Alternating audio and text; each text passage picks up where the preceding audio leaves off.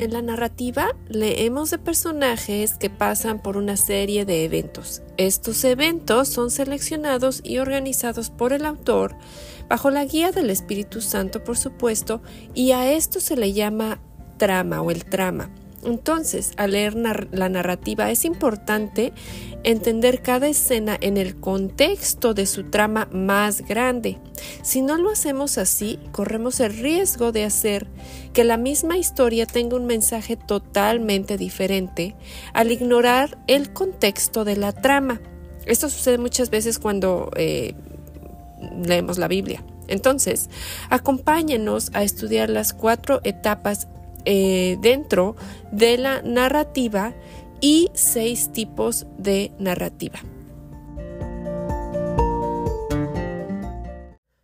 Las cuatro etapas de la narrativa son escenario o introducción, y esta etapa se refiere al escenario histórico, geográfico, por ejemplo, que luego la, la, segunda etapa es la tensión o el clímax, por ejemplo, donde David y Goliat eh, cuando ellos están, David está en presencia de Goliat y aquí pues la tensión es, es muy intensa, es importante. Em, y bueno, era importante para los primeros lectores, entonces pues es importante para nosotros. en realidad, bueno, toda la palabra de Dios, pero me refiero al, al trama, a esa, a esa parte de la narrativa. Eh, la solución es un descenso del clímax a la, hacia la solución, por ejemplo, pues la caída de Goliat. Y la conclusión, por último, por último el, el desenlace, ¿verdad? Que es ese, el resumen de la historia. Entonces, em, las narrativas suelen seguir un patrón en el que, se, en que vemos un problema eh, en el comienzo de la narración eh, después vemos que eh, complicaciones crecientes que llegan a un clímax y luego la narrativa avanza, avanza hacia una solución al problema y este concluye, vemos la conclusión. Entonces, eh, a medida que se desarrolla el problema, el suspenso suele intensificarse y los problemas y las relaciones eh, se vuelven más complicados hasta alcanzar este clímax eh, dramático, clímax dramático. El patrón narrativo va desde el em, trasfondo o la introducción hasta la, el problema, va al clímax y luego a la solución del problema o la conclusión. Y en los relatos narrativos es común encontrar una cima este, hacia la cual avanza la, narrativa. Entonces, bueno, este, estas cuatro etapas son, eh, son las etapas de la narrativa, pero ahora veamos la narrativa, eh, los tipos de narrativa. Y una es la tragedia. Esta es una historia que cuenta el declive de una persona desde el fracaso hasta el catástrofe. Por ejemplo, una narrativa de este tipo de, de, tragedia lo vemos en Sansón, en Saúl, en Salomón, ¿no? Son ejemplos eh, de narrativa trágica, terminan mal. Otra, otro tipo de narrativa es la épica, y esta es una narración larga con una serie de episodios unificados en torno a un individuo, en torno a un individuo o un grupo de personas. Un ejemplo de este tipo de narrativa épica es el vagar de Israel por el desierto. Otro tipo de narrativa es de romance, un romance es una narrativa en la que obviamente se narra una relación romántica entre un hombre y una mujer y un ejemplo de este es el libro de Ruth o Cantar de Cantares. Eh, Cantar de Cantares también es una ilustración de este tipo de narrativa.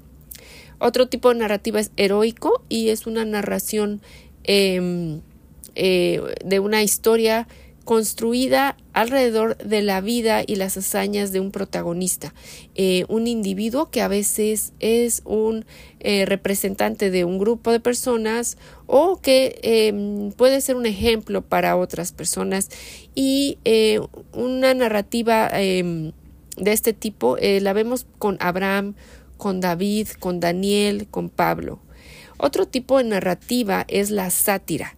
este es un tipo de narrativa que es, eh, expone de la irracionalidad, por ejemplo, de una persona a través de la ridiculización. Y un tipo, un ejemplo de este ah, tipo de narrativa, de sátira, es el libro de Jonás. Y es sátira porque él, como representante de, eh, de la, del pueblo de Israel, ah, es ridiculizado por su negativa aceptar el, el, amor de Dios para otras naciones paganas. Entonces, irónicamente, eh, Jonás estaba más preocupado por una planta que por los paganos de Nínive. Entonces, aquí vemos la humillación de Jonás eh, eh, como un final ah, de esta sátira. Y por último, otro tipo de narrativa es la polémica. Y esta es una narrativa em, que es un ataque, vemos un ataque agresivo contra ah, o una refutación de las opiniones de, de alguien más. El, ejemplo para este tipo de narrativa polémica es la contienda de Elías con los 450 profetas de Baal. Bueno, en la narrativa entonces también encontraremos diferentes tipos de personajes, los cuales los podemos dividir en protagonistas, antagonistas y lo que a veces vemos como el, pueblo o la multitud. Eh, a veces la descripción de un personaje es directa, como por ejemplo cuando leemos la descripción de Saúl, que aprendemos que era alto, moreno y hermoso en apariencia, y a veces es más indirecta y por medio de acciones. Y esto lo vemos cuando leemos el libro de Esther y que aprendemos acerca de su carácter y el de su tío este Mardoqueo. También cuando leemos acerca de Naval, ah, y este es otro, otro ejemplo de personajes que aprendemos acerca de su carácter por cómo es escrito directamente y también por sus acciones. Entonces, a veces eh, leemos también de designaciones de manera explícita, como en el caso de Moisés, a quien se le describe como el siervo del Señor, o el ejemplo de Pablo, el apóstol, designado como el apóstol, como aquí vemos directamente esta designación, este llamado. En otras ocasiones, ah, por medio del diálogo, podemos conocer al personaje, a los personajes, como es el caso de Noemí, cuando ella misma dice no me llamen Noemí, sino llámeme Mara, que significa amargura. Eh, bueno, y ya como para terminar como recordatorio, es muy importante determinar el contexto, entonces invertir tiempo en investigar la historia, en qué periodo de tiempo está sucediendo esto. Eh, por ejemplo, si la historia menciona a los moabitas, podemos investigar acerca de ellos, de dónde vienen, ¿eh? por ejemplo, qué pasa con ellos, qué adoraban. ¿No? Y por supuesto analizar también cómo se relaciona esta historia, la historia que estamos leyendo, con otras historias o con y con la historia de la redención. Bueno, amigas, em, con hoy terminamos con este episodio, terminamos la descripción general de la interpretación de la narrativa bíblica y oramos que esta sea una herramienta que eh, las lleve a fin de cuentas a amar más y, y más y más al Señor y a ser transformadas más a imagen de nuestro Salvador Jesús para su gloria. Entonces, si Dios nos permite, aquí nos vemos en dos semanas. Gracia y paz.